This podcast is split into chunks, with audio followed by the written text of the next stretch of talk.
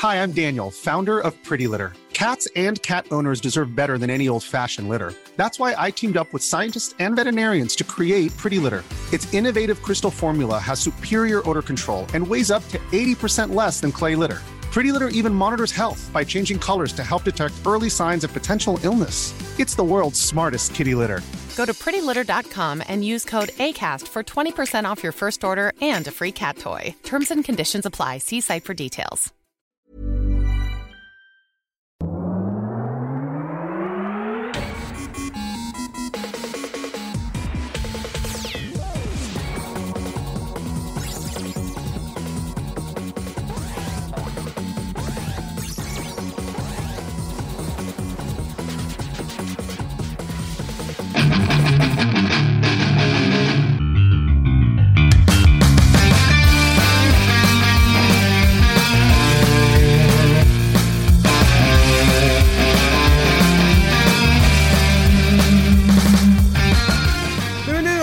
Otro programa más de Fuera. Del Control, pláticas de cuarentena, así es, pláticas de cuarentena en esta época que está difícil, mi nombre es Memo García, mejor conocido como Memo Hierbas, y pues bueno, esto se ha dado, yo creo que lo vamos a dejar después de la cuarentena, no lo sé, pero en esta ocasión les tengo un invitado para la gente que nos está escuchando, y bueno, y si la gente nos está viendo esto, si los llevo a subir a video, que siempre están mami mami el riel que lo subo a video, vamos a subir a video, la primera vez que lo vamos a hacer video, ya lo están viendo a este tipo que está aquí, igual le se puede tapar la cara el vato, pero como ya la vieron, pues ya valió. Eh, una persona, eh, no sé cómo presentarla adecuadamente sin insultarlo, eh, pero... insultar- pero eh, la verdad cuando lo conocí dije era un niño chiflado, un niño de esos que no saben ni qué con su vida, no nada, lo veías en la televisión y dices... No, yo puedo hacer mejor las cosas que él, definitivamente, porque as- así son todos, así son todos, siempre dices que puede ser lo mejor, pero bueno, todos éramos morrillos, todos eh, hablamos de videojuegos, creíamos que sabíamos más de videojuegos, leíamos revistas, y pues bueno, cuando eh, ves el concepto, todo lo que ve en Nintendo Manía y veías ese morrillo con el cabello chiflado, mimado, que tenía todo, que tenía una cuna de oro, esos pesebros, ¿no? que ni, ni, ni el Señor, ni Dios la tenía, ni Jesucristo la tenía. Ni Ricky Ricón. Exactamente, pero Javier sí la tenía. Entonces dices, manches, pero eh, como pasó el tiempo, creció, se desenvolvió en, en diferentes ámbitos, me- lo logré conocer eh, años, muchos años después en un E3. En un E3, ¿verdad? Sí, en un E3. Sí, en E3 nos topamos hace como seis años. Seis años, entonces dije, hola, yo soy Memo, tú eres Javier, tú eres el niño chiflado, yo te quería golpear. Pero no, bueno, realmente no fue así la presentación, o sea, fue de que nos conocimos, platicamos, nos llevamos bien, eh, había una persona en común que, que tenemos que era su, su papá, Gus Rodríguez, en paz descanse, eh, pero fue como que, fue como amor a primera vista y odio al, al- al mismo tiempo, ¿no? ¿No, no Es, tú? es como llevarnos con una ex, güey. Ah, exactamente. O sea, vas, te la tiras un rato, no hay ningún compromiso, no hay una relación. Y pues vuelves, vuelves a lo mismo. O sea, que luego te hablo y ¿sabes qué? Me enojo contigo. Te vuelvo a querer, ¿sabes qué? Tengo ganas. Te dejo de hablar, te Es- dejo de hablar como dos meses. Exactamente, entonces cos- co- cosas, de, cosas de esas. Entonces, eh, fue muy, muy divertido lo- todo lo que ha pasado todos esos años. Hemos ido en contacto de alguna u otra manera. Pues él está en Ciudad de México, yo estoy acá en la Ciudad de Monterrey, donde hay más infectados porque la gente está cerca de salir a, a las calles. Pues bueno, ¿qué le podemos hacer? Aunque en Ciudad, de. México, en Ciudad de México también andan medios empinados, ¿no? Sí, también hay un chingo. Ya, ya ni quiero ver, güey. Ya Ya. ni quiero ver. Entonces, Sí, ya está, está jodido. Bueno, con usted, señor Javier Rodríguez. eh, eh, pues bueno, hablamos de su trayectoria. ¿Cómo has estado, Javier? ¿Cómo has estado, digo, toda esa época? eh, bueno, aparte del encerramiento, eh, ¿cómo estás de salud? ¿Te ves cansado? ¿Larga jornada de trabajo? Larga jornada de trabajo, bien, encerrado también. Este, pues se enfriega un poquito, pues buscándole, porque la verdad es que anda difícil la cosa, pero bien, bien, muy contento, muy contento, este, de recibir la invitación de, de mi mejor amigo, peor enemigo, este, Memo Hierbas. Tu ex, ¿no? Tu ex que la quieres, pero la odias al mismo tiempo. Sí, es así, de la que no soportas, pero bueno, ah, ok, bueno, ya, ya nos chingamos. Oye, ¿cómo fue? ¿Cómo, cómo, era tu vida de pequeño? O sea, eh, es- eh, ¿qué tanta relación tenías con los videojuegos? Muchas veces se preguntan si jugabas eh, nada más Nintendo o jugabas otra consola. ¿Cómo fue todo ese acercamiento antes de entrar a lo que fue que eh, ya estuviste en, en la televisión a nivel nacional? ¿Cómo fue tu vida de pequeño? Pues fue muy divertida, muy, muy divertida. La verdad es que a, mí me tocó empezar a trabajar desde los cinco años. Empecé a hacer locuciones este, comerciales y algunos comerciales para radio, televisión. Me tocó incluso hacer doblajes de películas. Eh, y después, pues se da la oportunidad de empezar ahí en Nintendo Manía. Eh, una gran ventaja, sí, la tenía. Pero pues también, imagínate que el productor que en ese entonces estaba Cristóbal, no me acuerdo qué se llama, pues ni siquiera sabía que yo era el hijo de. Y pues me quedé ahí en el casting y, pues muy bien, la verdad es que jugué, tuve la oportunidad de jugar muchísimos años. Obviamente pues le llegaban, imagínate, todos los prototipos en los cassettes con, con eh, los chips por afuera a, a, la revista a mi papá Pepe Sierra. Y bueno, pues sí tenía la oportunidad de jugar, o sea, seis, ocho meses antes los juegos. Entonces imagínate que de repente salía International Superstar Soccer y yo ya llevaba seis meses jugándolo. Que también tengo una muy buena anécdota con un güey así. ¿Cómo, cómo fue e, ese proceso? O sea, entras a, televisión, ¿realmente tuviste una infancia normal? Eh, el estar relacionado como ya en un medio y llevar esa, tu adolescencia o, bueno, la primaria o secundaria, tus estudios junto con la televisión y todo eso, ¿fue difícil? Pues sí, de hecho hubo un rato, si no me equivoco, como unos 3, 4 meses que yo me tuve que salir del programa porque la verdad estaba echando la flojerita, eh, porque era tercera secundaria y necesitaba subir mi promedio para, digamos, tener el pase automático a la preparatoria que me quería ir. Entonces sí me tuve que enfocar un poquito más.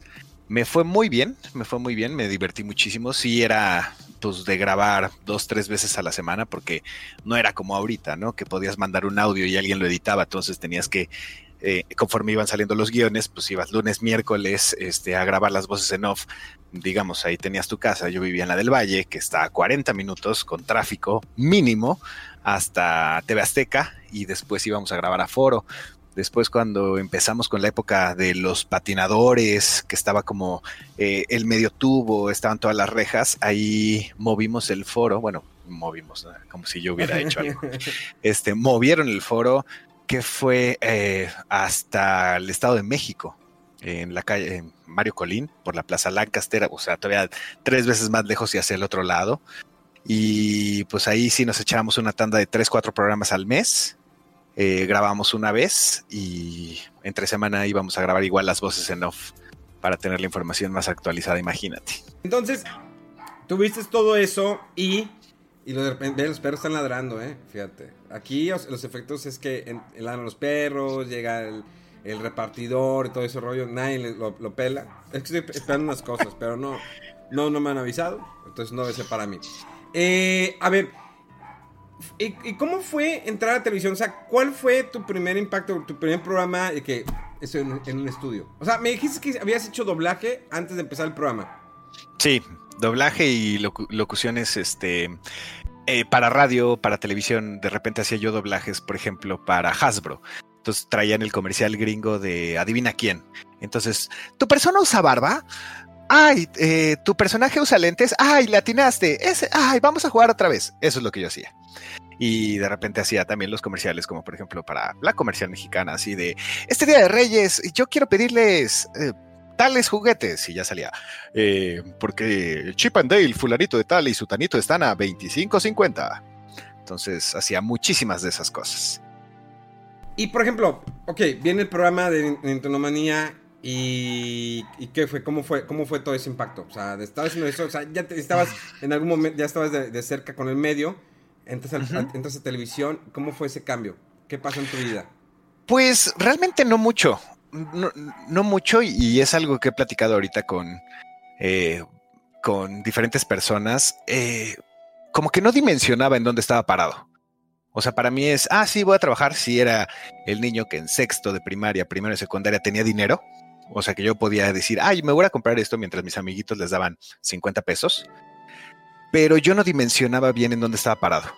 Eh, sí fue como que un proceso de sí te reconocen en la calle y en su momento pues te pedían el autógrafo, no era como ahorita que, ay, sí, una selfie y, todo mundo, ¿no? O sea, sí era de el autógrafo y la fregada y de repente los veías así, pues cuando iba a comer con mi familia, que me veían a mi papá y a mí, este, los veían secretándose de, mira, son los de Nintendo Manía y, ay, sí, podemos tomarlo, este, podemos, este, un autógrafo, ah, pues adelante.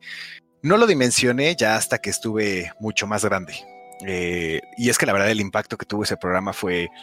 Eh, muy, muy grande, muy, muy grande. Incluso yo viví hace varios años ya en Miami y uno de mis amigos colombianos que vive por allá, que se llama Alejandro, bueno, que se llama, supongo que sigo, sigue vivo, este, me decía, es que yo veía tu programa desde Colombia. Entonces, la verdad es que nunca lo dimensioné. O sea, ¿y fueron cuántos años duró el programa? Dura cinco años y medio más o menos. Bueno, que yo no he estado, haya estado unos 3, 4 meses, pero prácticamente estuve en todas las emisiones. ¿Cómo fue el, desarrollo? Eh, ya ves que empezaron, nada más eran eh, tu papá y tú, y luego se fueron agregando más personas. ¿Esos cambios, de alguna manera, te sentiste cómodo y que, ah, pues viene más, pierdo mi protagonismo, yo soy la estrella? O sea, ¿por qué, man? No, fíjate que no, yo me maleducó mi papá, no, realmente me bien educó, en donde decía, aquí o sea, y de hecho muy, pocos lo saben, me decían mucho eh, chavo en Nintendo Manía. Y me decían chavo porque yo representaba a todos los chavos, no tenía que ser una persona como tal. O sea, no era yo Javier. Entonces, así como el chavo podía significar a Memo Hierbas, eh, tratando de preguntar por qué el atajo en Battletoads ah, podría significar a Fede Lobo, este, que no podía pasar tal nivel de Super Mario 3. Entonces fue como la estrella tiene que ser el videojuego. Entonces como que de ahí nunca me, desprendí. Eh, como dices, primero estábamos mi papá y yo. Hubo un cambio de productor que fue cuando entró Mario Muñoz, que después estuvo trabajando en Televisa Niños y eso. Eh, él fue el que agregó a Maggie, a Maggie Heggie y a Mark Thatcher. Después eh, sale Mark porque se, él tenía formación actoral y se fue a hacer telenovelas. Yo me quedo junto con Maggie y mi papá, me salgo por lo de la escuela, se quedan Maggie y mi papá unos mesecitos, regreso, sale mi papá, entra Densho y luego a, a Leurdeain. Y fue así como, como nos fuimos quedando. Maggie salió porque le ofrecieron como la, ser la parte juvenil de un programa que se llamaba Consello de Mujer, ah, que era como una mesa redonda de mujeres. Entonces tenían a la que ya era mamá, la que iba a ser mamá, ella era la, la jovencita que prácticamente por lo que entiendo recibió la indicación de hasta arriba de ella tiene que quedarse y sale de Nintendo Manía. Entonces, eh, pues muchos cambios, pero la verdad es que estamos hablando de casi seis años. Entonces también si no te ibas refrescando, pues estaba cañón. ¿Qué, pasa cuando llega, eh, llega la etapa final? ¿Qué pasó por tu cabeza? ¿Cómo fue ese momento? Que tiene un, final épico y que es un video que las palabras de tu papá pasan por todas partes, por generaciones y últimamente lo han subido muchas redes sociales. Pero, que, por, ejemplo, ¿qué pasó contigo?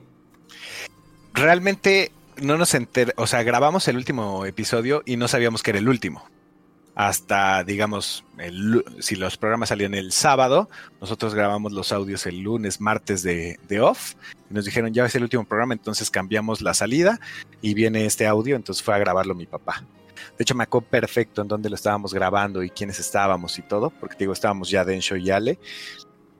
Y no, no sabíamos, o sea, como que tuve muy poco tiempo de poderlo mm, procesar, por así decirlo todavía de salió el último programa, nos invitaron a otros dos o tres programas como de chavitos que estaban ahí en Canal 7, que se llamaba Estudio 7 y no me acuerdo qué otro, en donde, ay, sí, bueno, ya terminó Nintendo Manía, pero miren, sigan la transmisión de TV Azteca y... ¿Hubo algún motivo en especial porque terminaron el programa y dijeron, ¿saben qué? Ya, se acabó. Pues realmente fueron muchos intereses, eh, muchos intereses en la parte de directivos productores en su momento. Eh, se querían quedar con el programa. Inicialmente arranca este proyecto con Teruhide Kikuchi, que era el que llevaba Seito y toda la importación de videojuegos de Nintendo a México. Entonces, como él estaba invirtiendo en la revista, le dice a mi papá, oye, pues si ya estoy haciendo una revista, pues ¿por qué no subo su programa de televisión si ya los estoy llevando a diferentes eventos? Que valga la pena la inversión. En eso venía, eh, digamos, toda la parte que es la transformación de Imevisión con TV Azteca y pues TV Azteca no tenía con qué llenar eh, sus horas. Entonces eh, llega un arreglo, Kikuchi, con la gente de TV Azteca y dice, ok, yo te pongo la producción, yo le pago los talentos y todo, tú me pones los cierros, que son las cámaras, el estudio, y así trabajamos en conjunto.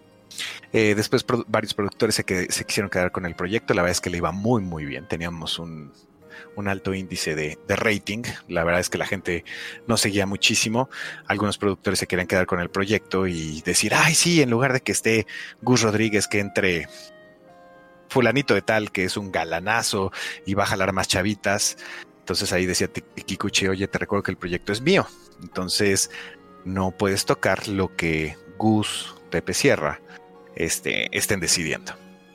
Porque a ellos les había dado el poder. Y siempre fue como una riña ahí medio, medio tensa. Y ya cuando levantas después de cinco o seis años como tal eh, el canal, en lugar de seguir respetando el trato que tenían tanto Kikuchi como Azteca, le dicen, bueno, pues en lugar de que ya nada más me pagues la producción, como es un comercialote de hablar de puros videojuegos de Nintendo, pues me vas a tener que pagar unos, no sé, 10 mil pesos, 100 mil pesos, lo que sea. Entonces ya no, ya no era tanto negocio para Kikuchi y se retiró el programa. Era, eh, porque en aquel entonces cuando estaba en Nintendo Manía, también estaba, bueno, Cybernet no era de aquí de México, pero era un programa que estaba presente, que no había conductores, no había nada, había las reseñas. Entonces, digamos que era la única, la única competencia. Pero realmente pues, era el único programa que hablaba de videojuegos, que en aquel entonces creo que los videojuegos no eran tan accesibles. Digo, eran caros. O sea, tener un videojuego en los 80s o todavía un poquito en los 90s pues Todavía, güey. No, pero. 1.600 pesos, no para cualquiera. No, no, pero estamos de acuerdo que muchos han crecido con los videojuegos, que ahorita si tienen 30 o 40 años, pueden, tienen pues un poder adquisitivo un poquito mayor que hace 20 años y pueden comprar videojuegos. Pero no era lo mismo en los 80s comprar un videojuego. O sea, le pensabas, o sea, tienes, me puedo comprar un juego al mes y se acabó. Pero si en un mes, como ahorita, que hay cuatro lanzamientos fuertes, pues ¿qué haces? ¿Cuál me compro? y dices, bueno, lo compro este. Y, hubo la época, ¿no? Del intercambio que vas y, cambiabas los juegos eh, a una tienda. Que antes no había un Game Planet, no había un Gamers. Y pues era que, no sé, lo rentabas en Videocentro, Macro Videocentro. O la. O el, el Blockbuster en su momento también. el Blockbuster. O sea, había, varias tiendas, pero ¿crees que, o sea, si realmente fue un cambio muy radical a como era antes eh, la industria del videojuego, a como va ahorita? Híjole, sí, sí, pero no. Yo creo que me voy a quedar más del lado del sí. ¿Por qué? Porque antes decían, ok, la importación de videojuegos, pues, o sea, tú antes para conseguir cartuchos del, NES, o sea, del de 8 bit, realmente lo que tenías que hacer era o encontrar la tienda de Nintendo, por ejemplo, aquí en la Ciudad de México, que estaba enfrente del World Trade Center, o irte a Pericuapa, que es mercado gris, por así decirlo. O de plano los comprabas en Estados Unidos. Aquí ahorita tienes hasta la posibilidad de comprarlo en tu celular, dejarlo descargando y cuando llegues a tu casa, que ya puedas ponerte a jugar. Entonces, eh, fácil y eh, el hacer fácil la accesibilidad de, de adquirirlo ahorita por toda la fuerza que tenemos con el Internet, pues es muy diferente. ¿Y crees que, por ejemplo, ok, después de que se acabó Nintendo Mania, ¿qué sucedió en tu carrera? ¿Qué fue? ¿Para dónde te fuiste? Ah, termina Nintendo Manía, me tomé unos tres meses, yo estaba estudiando prepa, si no me equivoco. No, eh, justo entré a universidad y mi papá me dijo, pues no hay forma que ya te quedes en tu casa o te vayas a nada más a la universidad, ya te pones a trabajar y te vienes a trabajar conmigo a la oficina de Eugenio Derbez.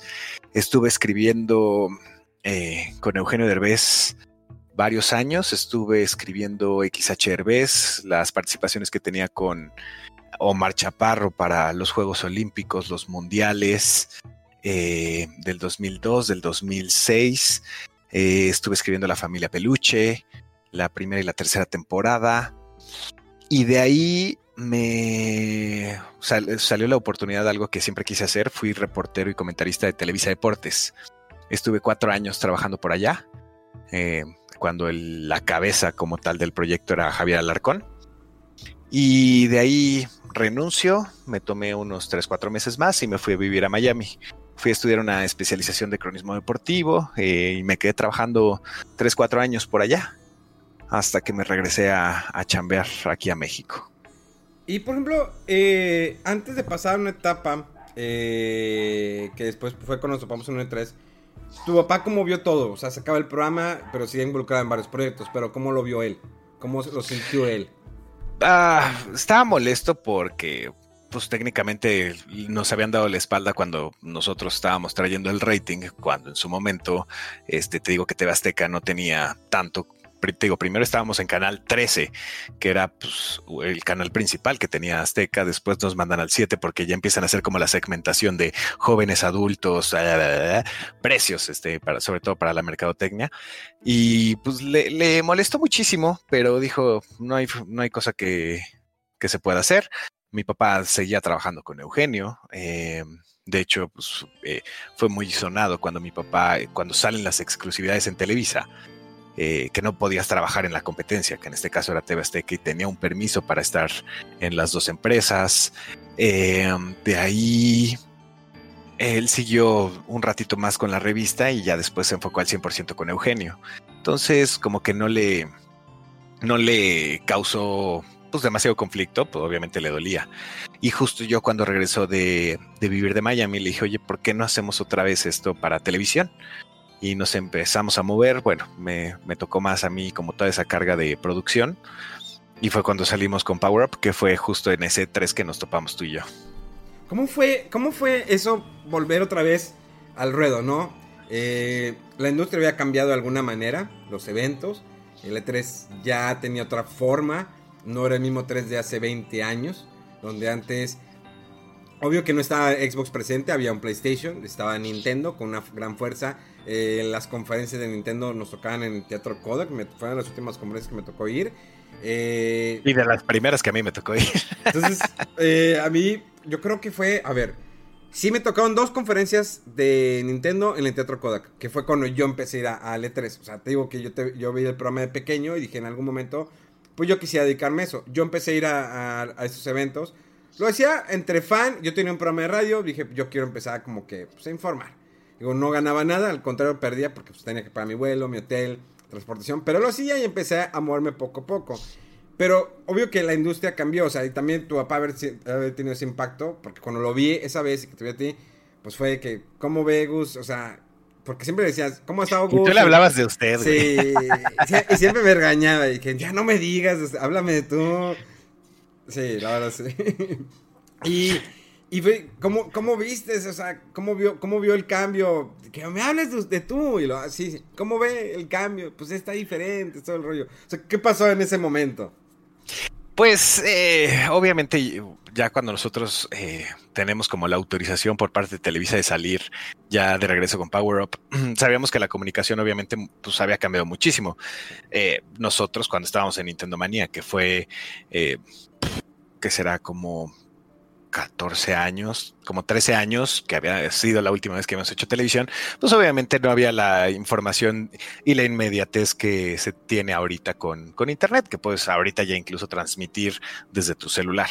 Entonces justo estuve trabajando con toda la gente de, de producción, este, con Chucho Medina, que siempre ha estado con nosotros desde la revista, con Carlos Bonilla y, y todo el crew como Pulcachu, este, el Lobito, y empezamos a ver cómo podíamos mezclar eh, la parte de redes sociales, la parte de internet, junto con, con la mezcla de televisión. Entonces, como que encontramos ahí una fórmula que nos funcionó muchísimo, eh, pues tanto que pues llevamos seis años, ¿no? Haciéndolo.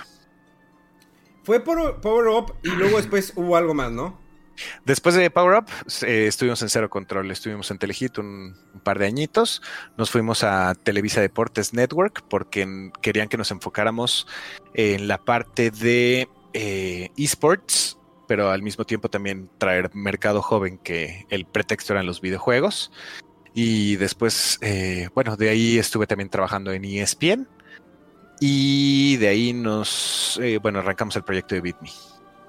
¿Cómo has visto que ha cambiado la industria, ahora sí, de lleno, la industria de los videojuegos en los últimos 20 años? Estamos hablando que, pues antes era hacer las reseñas, ¿no? En revistas y luego en televisión como Nintendo Manía y luego ya la, empieza la parte digital, entran los youtubers, ¿sí? Eh, que no, bueno, sí hay un porcentaje que está enfocado en hacer reseñas, pero hay un gran porcentaje que estaba enfocado en hacer gameplays, hacerlo de una manera chistosa, eh, platicar. Había unos que eran más serios y otros que solamente jugaban cierto juego como Minecraft o, no sé, ahorita hay más juegos competitivos, Battle Royale.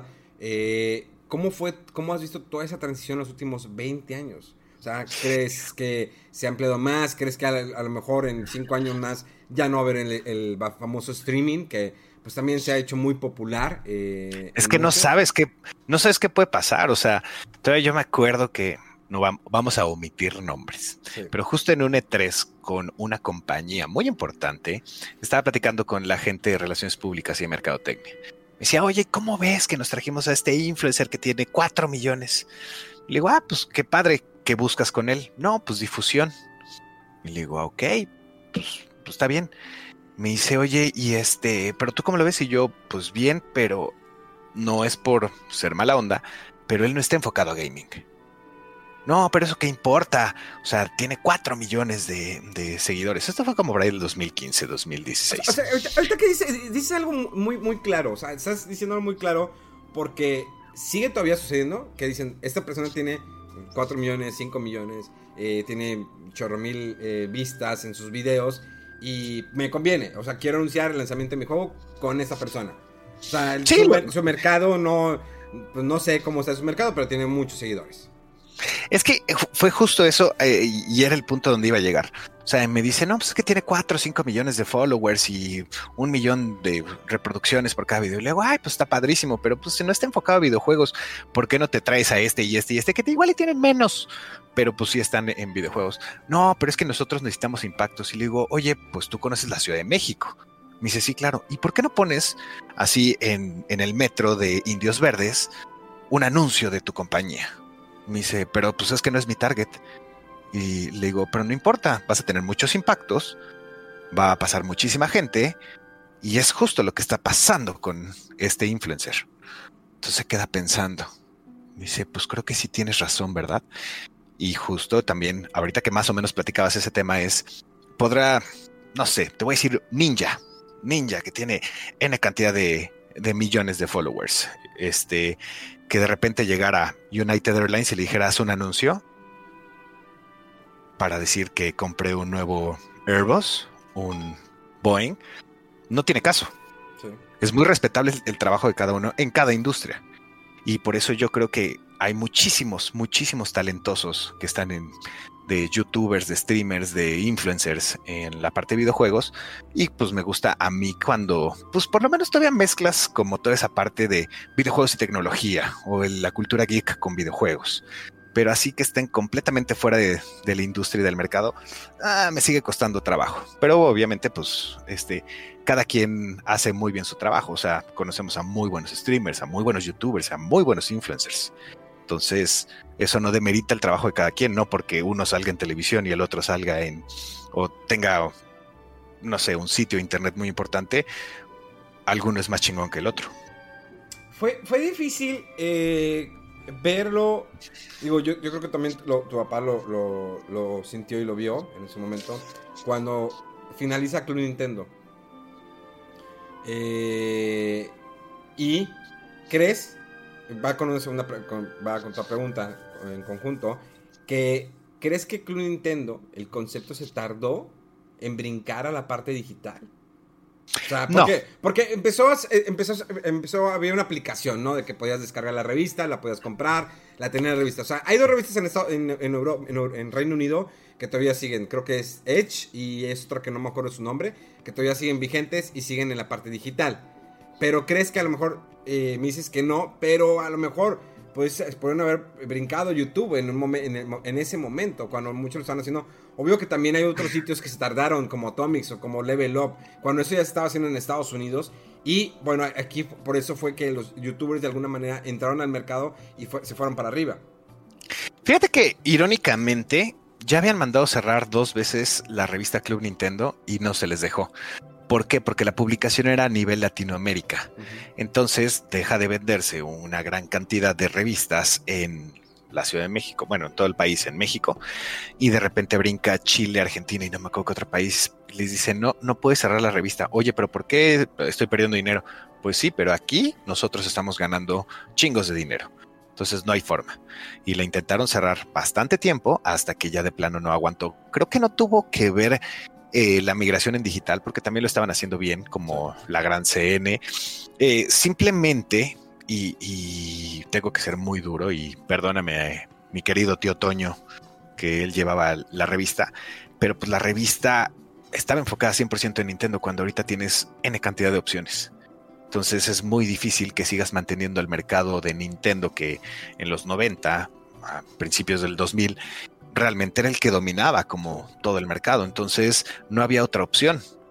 Eh, como en su momento Televisa era el rey, llega TV Azteca y empieza a incomodar, llegan otros canales y pues le tumban el reinado como televisión. Entonces, eh, creo que fue mala suerte que se tuvo que seguir manteniendo con juegos de Nintendo cuando ya salían las exclusivas de PlayStation 2, de Xbox 360, cuando tenías que competir con un Halo. Entonces yo creo que fue más el no poder integrar más eh, compañías como tal, como lo pudo haber hecho eh, eh, EGM, por decirte algo, que el hecho de no cuidarse en la parte digital, porque pues de todos modos puedes tener un sitio que es mucho mejor que una revista digital, pero el no tener el contenido del que todo el mundo está hablando, pues pega. Pero digo, hay canales en YouTube que están enfocados a 100% Nintendo.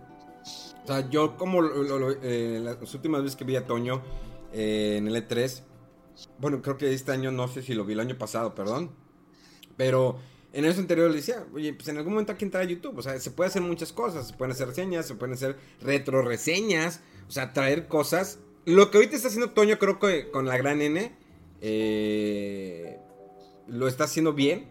Pero es, yo creo, siento que eso se había empezado desde atrás. O sea, incluso sitios como Atomics, que ahí va, que ha tenido muchas transiciones, muchos cambios en la, en la directiva y, y gente que entra y sale. Eh, incluso, bueno, Level, Level, Up se ha posicionado de cierta manera dentro de, YouTube eh, con un gran público. Y pues bueno, tenemos en el caso también está Station, creo que para México, que es un sitio español. Y está 3D de juegos, que... 3D juegos. Que también ya inició su canal de YouTube, que digamos, pues es irnos hacia lo que hay la tendencia en estos momentos. Eh, sí, hay muchos que les dolió que Nintendo saliera. Yo sé que era difícil mantener una revista, creo que fue la última, porque pues, la que también echó guerra fue Game Master. Eh, Atomic fue la primera que brincó, dijo ya aquí, vámonos a digital. Y en Estados Unidos de repente en regresó, subo unos números y otra vez la volvieron a quitar. Y digo, nada más quedan como dos revistas allá del, Reino Unido enfocadas a videojuegos. ¿Tu papá cómo, vio cuando se, se acabó Club Nintendo de que ya? Pues él ya no estaba tan metido como tal, te decía en la revista. Él ya estaba en diferentes proyectos. Eh, te puedo decir más por, o sea, obviamente le dolió porque pues, es la creación que tuvo con Pepe Sierra en su momento. Le dolió mucho, pero al que más le pegó fue a Toño, a mi tío. Eh, imagínate que pues de repente le dicen, pues terminó la revista y vas a continuar un ratito en digital, pero pues no va a ser mucho. Y hasta ahí quedó, güey. Entonces sí fue así como, ¡ay! Doloroso, pero pues obviamente yo creo que también sabes hacia dónde va la tendencia y sabes cómo van tus números y sabes cómo van las ventas. Y te digo, no, no sé, ahorita Nintendo creo que se está esforzando más de lo que estaba haciendo hace cinco años. Sí. Te soy muy honesto. O sea, antes te puedo decir hace cinco años, seis años, eh, fuera de un Zelda, que tampoco es un vende consolas, no es lo que te va a vender como un Halo, te va a vender un Gears o un The Last of Us. Pero estás de acuerdo que eh, Nintendo Switch dio el, el impacto. No, por su. No, eso lo respeto, pero a lo que voy es. Venías del Wii U, que casi nadie compró. Y aparte tenías 7, 8 títulos que salían al año, cuando son 12 meses. Y aguanta esos 12 meses con los 8 mismos títulos. Entonces, es ahí lo complejo. Ahorita con el Nintendo Switch, pues está más fregón, porque pues puedes hacer la retroreseña, como decíamos, de los juegos que puedes jugar con el Super NES. Ahorita Animal Crossing, como es un fenómeno como tal. Eh, lo que estamos esperando de Breath of the Wild 2, que si las especulaciones y en el trailer es, de Ganon o no, que si puedes jugar con Zelda o no. Ahorita hay más información que la que había en Nintendo hace cinco años. O sea, sí, digo, Nintendo sí cambió bastante en los últimos 2, 3 años. Nintendo Switch yo creo que le dio levantón. Muchos pensaban o especulaban de que no, ya, esa, eh, se va, le va a pasar lo que le pasó a Sega. Sí, yo lo veía difícil.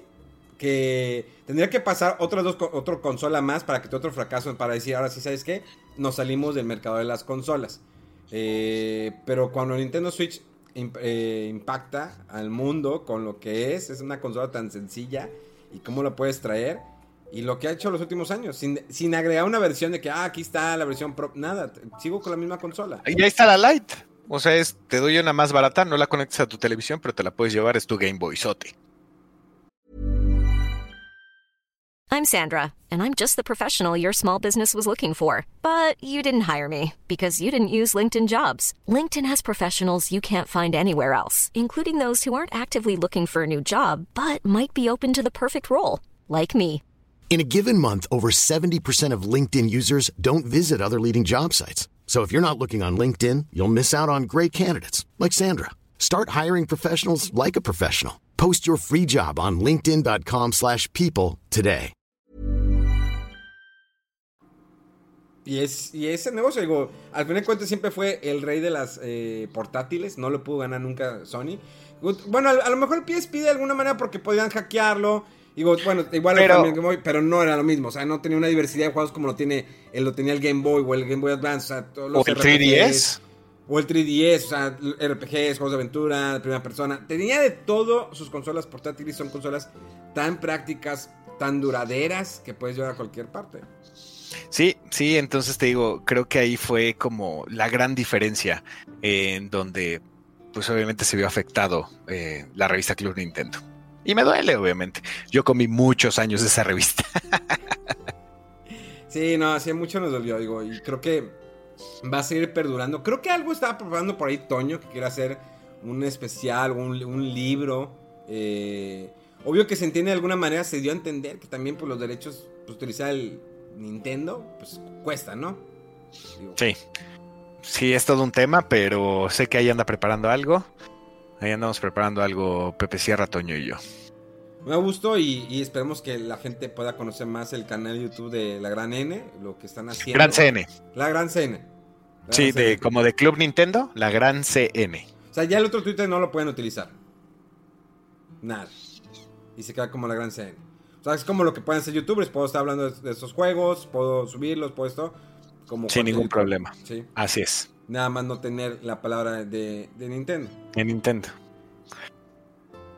Imagínate. pero, pero, me da gusto, o sea, me da gusto que no, no dejen esa raíz, que siga perdurando, o sea, la gente se tiene que acordar y creo que eh, eh, cuando sale, cuando van ustedes dos, tu papá y tú, a Beat Me, pues mucha gente que creció con Nintendo Manía y ver a tu papá de nueva cuenta en televisión. Digo, lo vimos con Power Up, y luego este, ¿cuál fue otro programa? Cero, Control. Cero, Control, que ahí está todavía activo por ahí el Twitter también.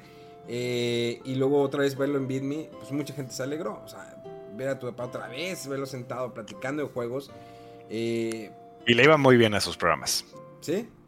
Sí, tenía dos, Game Evolution y Retro Game y obviamente uno te platicaba como la evolución de todos los, los, juegos. Ahí me acuerdo perfecto que le encantaba el primero que hablamos del sistema de cobertura. Entonces eh, te mencionaba que era desde... Ay, se me fue el, este juego. Eh, es como Asteroid Centipede y se me olvida el otro. Oh, bueno, el que están, eh, que van bajando, digamos, los marcianitos, por así decirlo, y el primer sistema de cobertura. No, Asteroid era el triangulito que ibas apuntando a los, ah, a los asteroides. Sí, cierto, cierto.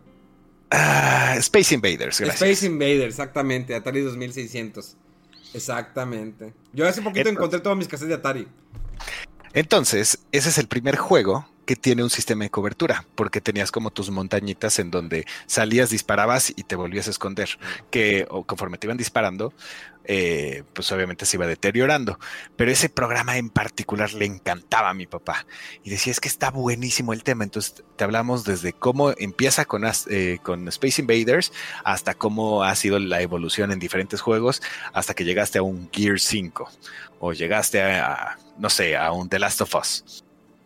Entonces, eh, en ese programa hablábamos como toda la evolución que venían de los videojuegos. Y el otro que era Retro Game, que era pues todas las anécdotas, toda la parte de lo que se estaba viviendo en el mundo cuando había salido un Battletoads en el 93, 94. Eh, todas esas joyas que, que aparte le encantaba a mi papá hablar. En especial yo disfruté muchísimo uno que era el hablamos eh, de Tetris. Fue, el, fue el último programa que me tocó grabar con mi papá y justo cuando nos enteramos de su enfermedad me dijo, una de las cosas que quiero es grabar un último programa contigo, porque no creo librarla. Le dije, órale va. Y ahí fuimos a grabar ese. ¿Tu papá todavía jugaba? O sea, ¿se aventó todavía el Zelda Breath of the Wild? Sí. ¿Le daba al Nintendo Switch? Sí, le pegaba más al Nintendo Switch. Eh, de repente, pues, eh, venía, no sé, ahorita tengo dos hijos, entonces de repente me tocaba quedarme con mis hijos y yo me ponía a jugar este, en lo que los venía a, a visitar y ya los acostábamos y me decía, ay, a ver, vamos a pegarle a, por ejemplo, The Last of Us. No lo jugó tanto mi papá, pero veía cómo lo jugaba yo. O sea, tenía mi streamer local. Entonces eh, seguía empapado de cualquier forma, eh, de cualquier título. ¿Crees que eh, cómo fue para tu papá el impacto de las redes sociales? Tu papá se divertía mucho en el Twitter, bastante. Me acuerdo que yo le enseñé con el Instagram, le dije, mire, le voy a enseñar cómo usar y que no me digas, no me hables de usted y lo, perdón, perdón, pues, te voy a enseñar ah, cómo. ¿Cómo eres, güey? le empecé, estábamos grabando aquí exactamente, en mi casa grabamos una, una entrevista de una plática de una hora. ¿Cuándo fuiste, cuando se fue a Monterrey? Sí, cuando fue a Monterrey. Eh, fui por él al hotel, nos dimos el rol, lo traje aquí a la casa, empezó a ver todo lo que tenía. Me dijo, me, quiere, me quiero llevar varias cosas de aquí. Y lo, no, lo que guste, no, no estoy jugando. Y deja de hablar una de usted. Y lo, no, está bien, está bien. Y le empecé a enseñar cómo usar las historias mías. Que puede hacer esto, pues, lo sube aquí, luego lo pone como highlight. ah, ok, ok. ¿Para qué? Para que la gente lo vea más en vivo. Pero si era una persona muy activa en Twitter, ¿cómo fue para él de que ah, estas son las redes sociales? O sea, puedo transmitir mucho ya sea sus chistes, eh, de repente le contestaba a la gente de una manera educada, o sea, se la, se la volteaba, o sea, le daba el... Eh, le bajaba de forma creativa. Sí, de forma creativa. Eh, ¿Cómo fue para él eso? fue curioso, dijo... Porque no hay muchas personas, no estoy diciendo que era una persona muy grande, pero estamos de acuerdo que las redes sociales han sido, son un gran impacto. en, la actualidad, no sabemos cuánto, si será un 5 o 10 años, pero hay muchas personas que no no, se, no, no han sabido eh, adecuarse a las redes sociales. Y esto lo digo por actores de Hollywood que se perdieron. O sea, no sabes cómo. Y eso hace como que un contacto más o menos un poquito más directo, ¿sí? Con, con la persona, con la celebridad, con la figura pública. O sea, por ejemplo, si Will Smith ahorita lo que hace, siempre lo pongo ejemplo porque hace algo increíble en su Instagram, cómo lo produce, los videos, eh, sus historias, todo.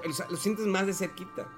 Y, lo, y lo ves con igual con actores mexicanos. Y bueno, también están los influencers youtubers, pero ellos son parte de eso. O sea, crecieron con, con eso. Pero las personas de hace 20 o 30 o 40 años, pues no crecieron con las redes sociales, sino que tuvieron que adecuarse a las redes sociales y darse cuenta que había un gran potencial y un acercamiento con la gente para que no los olviden más que todo. Porque si no estás dentro de las redes sociales, pues ya la televisión no tiene un gran impacto. A lo mejor en otros países ya no tiene tanto el impacto como aquí en México. En México pues, todavía están aferrados a la televisión. Pero en otras partes dices, pues es más la, la cuestión digital, el Facebook, el Twitter, eh, el Instagram. Mira, ahorita, por ejemplo, en tus contratos de Televisa, eh, te dicen que debes de abrir tus redes sociales. Como conductor, como actor, como lo que tú quieras, debes de abrirlas. Imagínate la importancia de lo que es. ¿Y cómo fue? O sea, tu papá se divertía. Mi papá le encantaba. De hecho, yo creo que los últimos y, los más grandes problemas que tuve con papá eran discusiones porque me decía, es que abre tu Twitter, es que no sé qué. Y me, peleaba el Twitter. Mi papá amaba Twitter. O sea, y amaba tanto las redes sociales que, como lo saben, eh, la última publicación obviamente la puse yo, pero la dejó escrita mi papá y se dejó el autorretrato.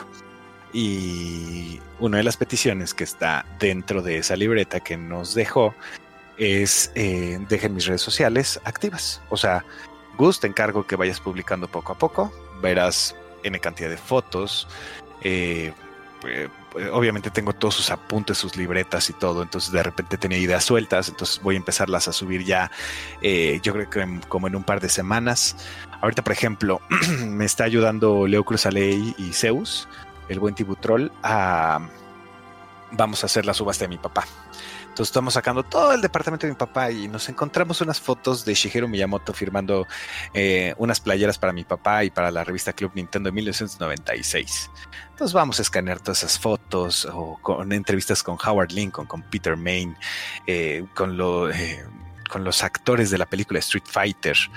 Entonces, todo eso lo vamos a estar publicando todavía en redes. Mi papá, te digo, le encantaba, le encantaba Twitter y, decía, muchos lo ven como un basurero, yo lo veo como una oportunidad. Y pues, pues la es que tenía buenas ideas mi papá de repente, después le fue metiendo más al Instagram, Facebook no tanto, pero él lo divertía muchísimo y decía, esto me ayuda para experimentar si un chiste me funciona o no me funciona, o si tengo que explicarle más a la gente, entonces como que también le servía como para ir midiendo poco a poco. El, año pasado, durante el 2019, tu papá de repente más gente lo empezó a conocer. O sea, había gente que no sabían quién es Gus Rodríguez. Digo, los que hicimos con él, sí. ¿Cómo sintió todo eso? O sea, porque las redes sociales, de todas maneras, eh, de cierta manera, lo, empezó a tener más alcance sus redes sociales, más números, y luego le verificaron a su cuenta de Twitter, y empezó a ir a eventos, digo, pues vino aquí en Monterrey, eh, pues le sacaron su cerveza, estaba muy, muy chido con, su rostro y todo. ¿Cómo, ¿Cómo fue para tu papá eso? Híjole. Pues le gustaba muchísimo, le gustaba muchísimo, pero a mí lo que siempre me dijo es, me gusta más el que haya crecido con. Y no por eh, pelucear a los demás, pero es... Ahorita la gente que toma decisiones en el mundo de videojuegos creció viendo el programa que hacía mi papá.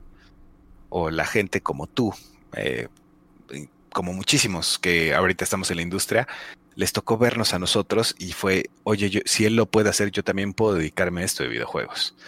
Entonces como que le tenía un cariño especial, por así decirlo, a los que habíamos crecido con él. Eh, cuando los últimos meses que estabas con tu papá, ¿qué crees que, que él dejara a la gente? O sea, él quería dejar siempre algo, él quería dejar un mensaje sin, tocar, sin llegar al mensaje, bueno, que tú transmitiste en, en las redes sociales, tanto tuyas como de tu papá, ¿qué era lo que más le gustaba dejar a tu papá? ¿Qué era lo que más le gustaba a mi papá? Híjole. Tu papá, es que tu papá daba, una paz, daba una, tranquilidad. Era increíble platicar con él, su paciencia para escuchar a las personas y, que estaba hablando y, y, luego venía otra persona, lo escuchaba, porque lo veía mucho interactuar con el público. Pues le gustaba que la gente aplicara la creatividad para cualquier cosa. Eso es lo que más le gustaba. Entonces, eh, él siempre decía que la creatividad no estaba limitada al presupuesto. Eh, creo que eso es como que lo que más le gustaba. Dejar como impregnado que pues, cualquier cosa puede solucionarla con creatividad. Tu papá era una persona que irradiaba felicidad siempre con una sonrisa, todo, lo veíamos en las últimas fotos, en los últimos programas. Un programa que hicieron todavía que reunión a Maggie, ¿no? Eh, justo el de Tetris, el último con el que el que me pidió que grabáramos. Hicimos un especial de Zelda, que obviamente es de nuestros juegos favoritos, con Pepe Sierra. Y después este, hicimos el, de Tetris con Maggie. ¿Cómo, ¿Cómo, fue que estuvieran otra vez juntos? Digo, obvio que siguen en contacto, pero otra vez estar así en cuadro. Pues estuvo divertida esa grabación. Yo digo, yo la disfruté como de manera más especial porque pues, sabía que era la última vez que iba a trabajar con papá cuando llevaba haciéndolo 27 años.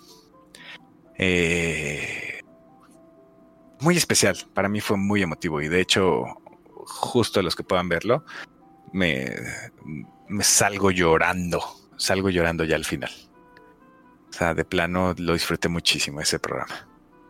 ¿Sentís como ¿Te dices cuenta del impacto de lo que dejó tu papá eh, cuando, todo el mundo se entera de esto. O sea, fue algo, no nada más nacional, o sea, se fue a, tantas partes y mucha gente lo sintió, mucha gente empezó a escribir, empezaron, o sea, fue tan grande, o sea, que no sé si él lo veía, veía lo que él había dejado.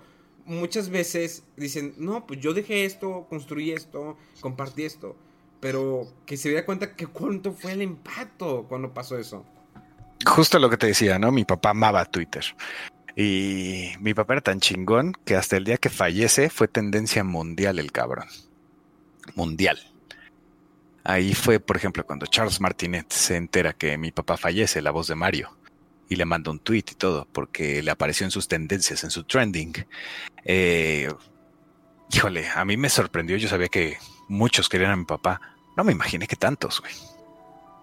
Y hubo un rato cuando estábamos en el duelo de post una semana, donde una persona me dice, güey, deja de ver las redes sociales, estás cargando con el duelo de quién sabe cuántas personas. Y tiene toda la razón. O sea, para mí fue impresionante. No hay forma que yo termine de contestar esos mensajes que me llegaron a mí y a la cuenta de mi papá, menos. Lo intenté hacer. No hay forma. Hay unas palabras que dejó tu papá eh, que se fue ese video y ese video a mí me partió, como a muchos. Eh, pero esas palabras, no manches, o sea, fue eh, escucharlo otra vez, por una última vez. ¿Cómo? ¿Por, qué, ¿Por qué deja esas palabras? O sea, es que todavía que todavía el último les voy a dejar un mensaje más. No estoy aquí, les voy a dejar un mensaje más. ¿Qué te digo? Pues dejó muchísimas cosas ahí como pendientes. Eh, ese audio lo grabé justo en el hospital. Eh, la primera vez que me entero que, que tiene cáncer. Yo venía llegando de China y no me habían querido decir. Me dice mi mamá, vente inmediatamente al hospital, la cosa no está fácil. Ellos ya llevaban una, me eché yo 10 días allá, una semana ya sin saber nada ni cómo estaban las cosas y, le grabé, grabé su audio porque me pidió muchísimas cosas. Ese audio dura 14 minutos. Y me dijo, y sé que estás grabando y cuando fallezca quiero esto, esto y aquello. Y también me dejó de ahí, por ejemplo, las indicaciones de la libreta. Me dice, cuando yo fallezca, el celular Gus lo tomas tú, eh, ahí vienen las instrucciones de... Eh, lo que quiero que hagas, lo que va a pasar. Espero que te tardes mucho en abrir esa, esa libreta. Y bueno, pues cuando me tocó abrirla fue así de... En el iPad hay una... Ves que mi papá dibujaba cuando fallecía alguien. Entonces él ya se había hecho su autorretrato, pero entonces me dice, tengo un autorretrato, tengo este texto, por favor públicalo en mis redes. Entonces, así varias indicaciones. Entonces, pues, ¿qué te digo? Difícil. Difícil y duro para todos. Y es alguien que va a estar presente yo creo que durante mucho, mucho, mucho tiempo. ¿eh? Sí, era, era un chingón. ¿Qué te puedo decir? Era mi padre. Fue muy bonito conocerlos a los dos. A ti no tanto, pero bueno, más a, más a él que a ti. pero fue algo que eh, jamás me esperaba que lo pueda conocer, que podemos platicar y que hemos ido en contacto de alguna manera, con mensajes, mentadas y todo eso. Y que me gusta que sigas activo y que siempre te digo, hay que ser más activo en redes sociales. Comparte. Ya lo, he tratado de hacer, lo he tratado de hacer. Últimamente he tenido un, gran empujón. Vaya, hasta que salgo. Sí, sí veo. Digo, pues bueno, ya subió una historia. Bueno, ya menos sé que le tomó una foto a Alba, una maceta. Coméntala, cabrón. Eh, creo que debemos hacer más cosas juntos. Y igual, este debemos aventar buenos temas porque pues tenemos muchas ideas por ahí. Porque creo que de alguna manera podemos aportar algo muy diferente. No, es que eh, lo que esté ahorita en la actualidad esté, mal, sino ideas diferentes. No somos como que chaburrucos. Bueno, de alguna manera sí. No sé si más tú que yo o yo más que tú. Creo que tienes más edad, ¿no? cállate, cállate, nadie te está preguntando eso. No es factura, edad. no, sí, ya mi factura ya está. Ay, cañón. Pero sí, esas canas no son. Bueno, yo tengo canas desde los 17 años, déjame decirte. A mí, a mí, ya me salieron como cuatro canas y no me dejan quitármelas. Tú tienes, tú tienes entradas, que es muy diferente. Estás quedando sin cabello. ¿Tú crees? O sea, conociste a mi papá. ¿Tú crees que me voy a quedar sin pelo? No mames. Di lo que digas, así. Pero bueno, digo, sigues, digo, sigues teniendo esa sonrisa de diabólico de, pequeño, ¿sí? Te falta tu cabello de niño chiflado mimado. Yo no era, era la moda. Era la moda en ese entonces. Era, la moda, era que lo traían de como casco o algo así, no sé. Sí. De hongo, era de hongo. El honguito. El, honguito, exactamente. No, sí, el corte de hongo. Pues, ¿qué te digo? Diseño de imagen de TV Azteca. ¿Cómo ves, ya para casi terminar, cómo, cómo ves el futuro en los próximos dos años de todo lo que está sucediendo ahorita? ¿En general o de los videojuegos? Vámonos en general. Digo, los videojuegos pues, tienen un cierto impacto que también lo ha impactado lo que ha pasado. Híjole, no sé. En general lo veo súper difícil. Creo que con todo este tema COVID, la verdad es que va a ser difícil para muchos levantarnos de diferentes cosas. Obviamente el tema económico es súper fuerte. No sé si realmente, como dicen, ay, sí, ya vamos a poder salir a cantar al parque en dos semanas, cuando sube la curva, cuando ves que hay más infectados, cuando sabes que te están engañando con los números. Pero yo creo que debe de entrar un poquito de prudencia a la gente, que aunque haya personas a las que se les va a obligar a ir a trabajar, eh, que ellos mismos tengan cuidado. Eh, veo como una oportunidad como tal las redes sociales. Justo ahorita un Discord, un Zoom, un Google Hangouts, un Meet. Eh, que la gente está valorando más el hacer una videollamada. Ahorita, por ejemplo, yo tengo una amiga que vive en Australia y de repente me conecto a las 2 de la mañana que estoy desvelado y le digo, ¿qué onda? ¿Cómo estás? Entonces, como que tienes ese acercamiento con personas que, no, igual no en Australia, puede ser contigo en mismo Monterrey entonces, eh, así es como lo veo. Y en la parte de videojuegos, lo veo interesante. O sea, si muchos ya dudábamos si el E3 iba a seguir vivo, yo creo que este termina de darle una estocada, güey. ¿Tú crees que lo vuelvan a reiniciar el E3? O sea, realmente ya iba un declive. O sea, ¿tú lo viste? Yo lo vi durante 18 años como el E3 fue así. De repente tenía algún levantón. Al, Nintendo fue de las, de las compañías que supo adaptar a veces. ¿Sabes qué? Ya no hago mi conferencia, pero hago mi Nintendo Direct. Que ya después los, demás le copiaron su modelo de negocio en cuestión de Nintendo Direct. Que no le ha funcionado igual como lo hace Nintendo Direct, divertido, ameno, para toda la familia. Pero por ejemplo, el Treehouse, cuando es el del E3, no es tan divertido como el Direct.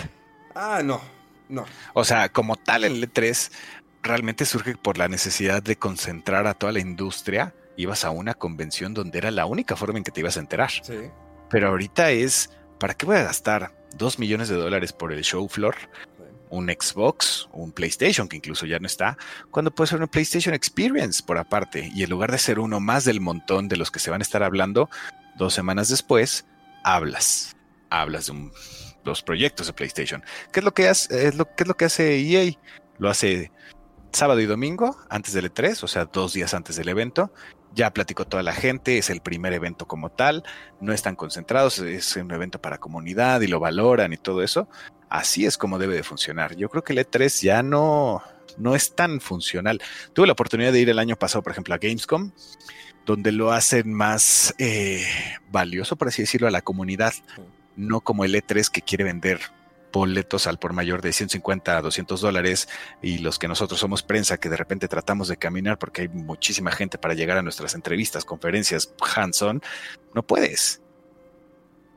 Entonces creo que sí debe estar segmentado, creo que ese es el futuro como tal de la industria del videojuego, independientemente de, pues aunque haya ahorita ya impuestos digitales, pues ya vas a estar comprando prácticamente todo el 100% de, tu, de tus juegos. Eh, en las tiendas en línea de Xbox, de Play, de Steam. O sea, ya lo digital ya alcanzó los eventos, porque pues igual, digo, Comic Con San Diego sí no, tiene un gran poder, o sea, tiene una gran presencia. Sí, pero porque es un evento de comunidad, porque tú lo disfrutas como tal, que hay gente como tú. la industria del videojuego es- somos todos.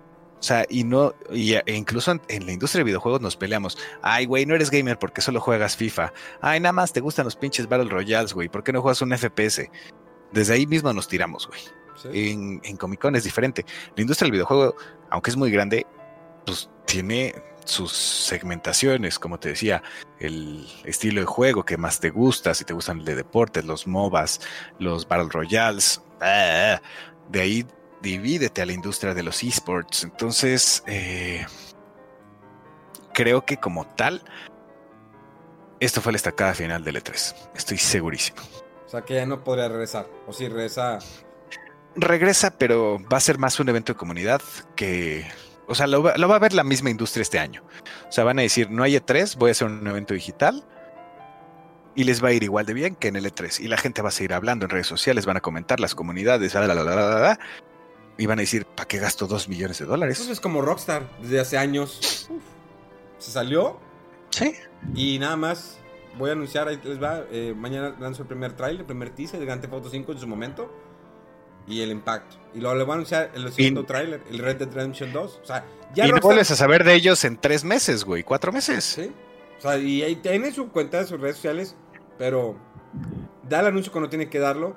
Impacta como de impacto porque es una, una compañía que tiene un modelo de negocio muy cañón. Sí, sí, sí, lo ves con el mismo PlayStation, como te decía.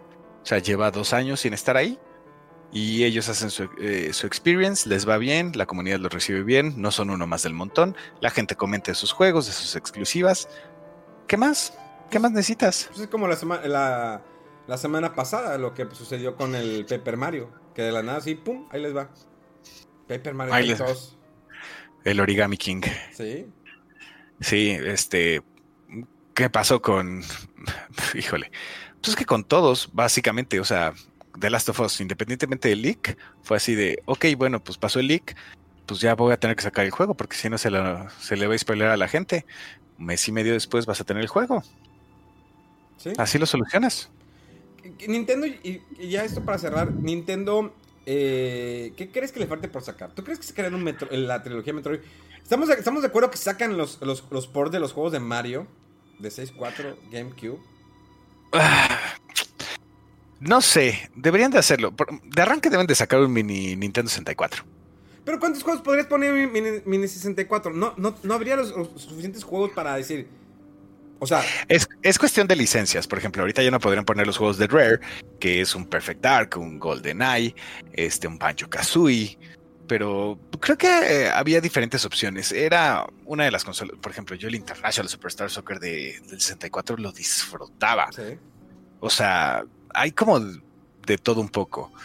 Yo creo que Nintendo debe de apostar un poquito más por nuevas IPs, como lo hizo en su momento con Splatoon, que apostó en meterse en un FPS que no sea de balazos y que no haya sangre. Y le encontraron una forma divertida para hacer las eh, peleas, por así decirlo. Eh, obviamente, eh, los juegos de peleas los siguen dominando. MKLeo lo sigue dominando un mexicano. Eh, Que, el- pero el yo que- creo que que ahora lo sacaron de, de la Evo. ¿Por qué? Porque el servicio online todavía de Nintendo... es, es una tristeza. ¿Sí?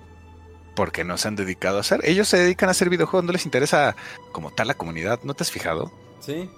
Está bien, está bien curioso que no le metas el suficiente soporte al modo online porque podrías crecer bien cañón. Pero siempre hay un problema con el modo online de Nintendo. Y ahí está, No. la- ahí está. Ya si después de esto de que te sacan uno de los videojuegos que más impacta en la Evo, que es el Smash, ya te lo sacaron porque no funciona todo online. Dude, ya ponte a hacer algo. O sea, si está- tienes ahí una plática con Xbox, que Xbox te ayude a sacar un- a tener un mejor soporte eh, de, juegos en línea. De acuerdo. De acuerdo. Eh, creo que te digo, debe de apostarle.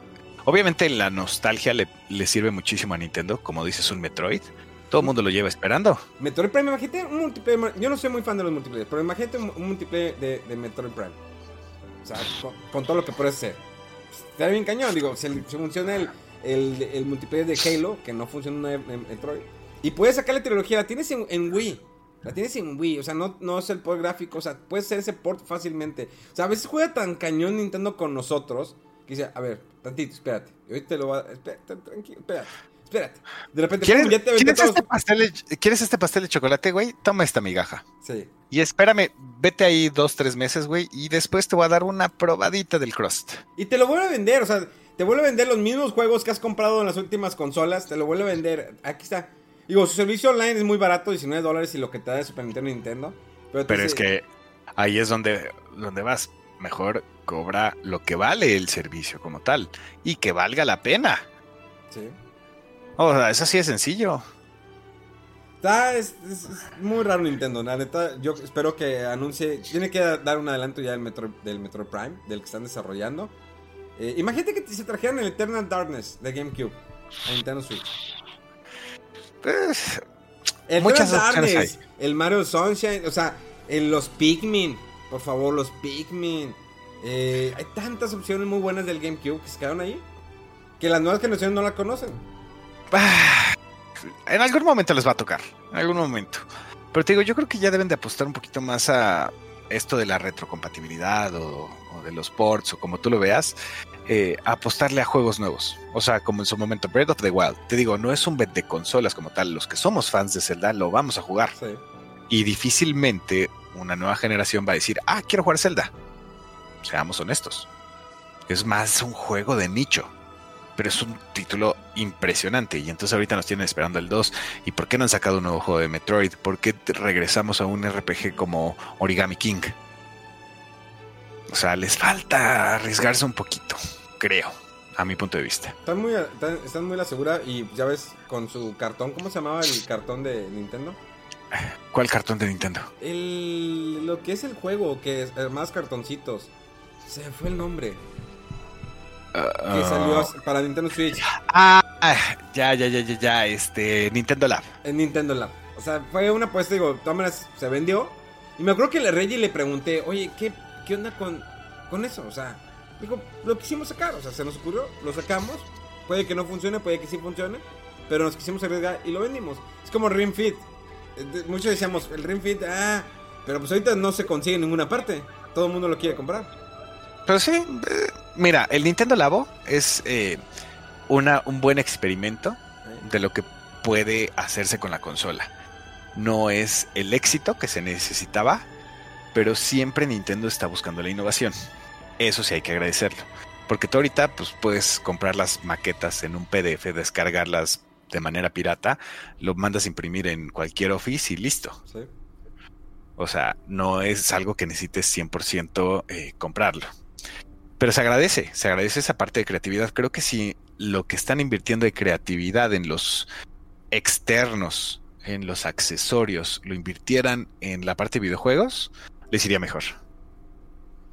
Bueno, ya vamos a terminar porque si no el tiempo se nos puede ir. Porque si no iba a tocar PlayStation. Porque no sabemos qué va a pasar con PlayStation 5 o el Xbox One Series X. No, eh, eh, ¿y para qué? ¿Para qué especular? Realmente hay que esperar. Porque hay gente que me pregunta, oye, ¿cuál consola me conviene comprar? Pues digo, no sé. No te puedo decir porque ni siquiera conocemos la consola de Play 5. Xbox One Series X no, no quiero como que quedarme... porque no- gameplay. No, ponte el gameplay. Va a pasar, no, espero que no pase lo que pasó con el, el- el Xbox One, el pasado, ¿cómo se llamaba? El, el, ¿Cuál? el último Xbox que sacaron, el de 12 mil pesos. Eh, ¿El One X? El One no, X. No, es Ajá. el... ¿Sí, no? Eh, lo que era el. Project Scorpio. Sí, ahí está. O sea, es una consola con bastante potencial. Sí, eh, tiene el Xbox Game Pass. Claro, tienes más de 100 juegos a jugar. Y cuando termines, ¿qué? Pues no hay... No tengo ni un Halo. ¿Estás de acuerdo que no hay ningún Halo de hace, un chin- de hace mucho tiempo? No, no, no, no. Lo intentó hacer Destiny. Les duró seis meses. Cuando querían que el juego les durara de 10 años. Pues ya nos perdimos. O sea, están los, sí, Sí. obvio que están los tier party y todo es definitivamente. Pero pues, una exclusividad, dame algo como las exclusividades que ha tenido PlayStation, que fueron increíbles. Sí, sí, sí, sí. Es que. Sí, cuando te preguntan cuál va a ser mejor, eh, el Xbox o el PlayStation 5. Y yo, pues, ¿qué juegas? No, pues, ¿cómo que qué juego? FIFA, pues Cualquiera. cualquiera. Vas a jugar juegos exclusivos como un Gears, vas a jugar un The Last of Us. Pues es lo que te decide como tal en la compra de consola. ¿Realmente Fuera necesitamos una, una, unas nuevas consolas de nueva generación? ¿Realmente las necesitamos ahorita? No. ¿Verdad? Yo lo No. mismo opino, o sea, ¿quieres más gráficos? ¿Para qué quieres más gráficos? Puede haber juegos que tienen mejores gráficos y no son buenos. O sea, O cómprate una PC. sí, o cómprate una PC. O sea, realmente yo opino lo mismo, que no era necesaria una nueva generación de consolas. Sí, y por, por ejemplo, ahorita el PlayStation 4 Pro, por ejemplo, o el que estábamos hablando, el que era el Project Scorpio, tiene suficiente potencia como para seguir aguantando mínimo un par de años. ¿Sí?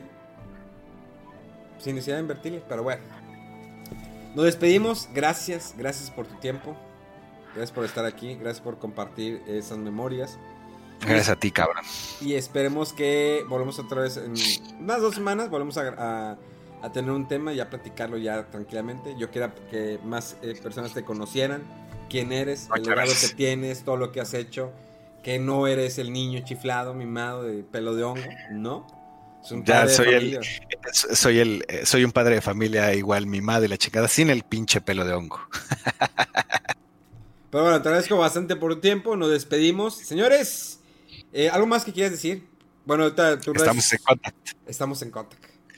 Señores, esto fue Fuera del Control en vivo de en directo desde la ciudad de Monterrey para todo el mundo. Gracias por estar en estas pláticas de cuarentena y nos escuchamos dentro de siete días. Bueno, pues esto era algo que te teníamos que decir para que le eches todas las ganas y nunca te rindas.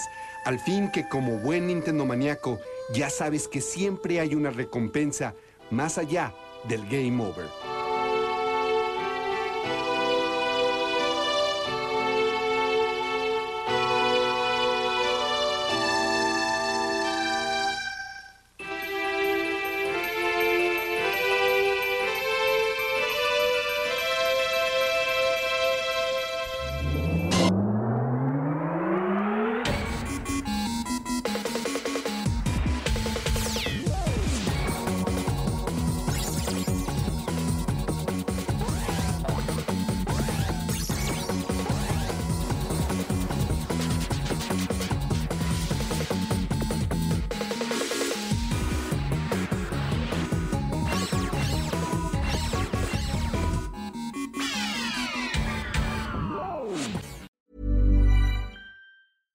I'm Daniel, founder of Pretty Litter. Did you know cats tend to hide symptoms of sickness and pain? I learned this the hard way after losing my cat, Gingy. So I created Pretty Litter, a health monitoring litter that helps detect early signs of illness by changing colors, saving you money and potentially your cat's life. Pretty Litter is veterinarian developed, and it's the easiest way to keep tabs on your fur baby's health right at home. Go to prettylitter.com and use code ACAST for 20% off your first order and a free cat toy. Terms and conditions apply. See site for details.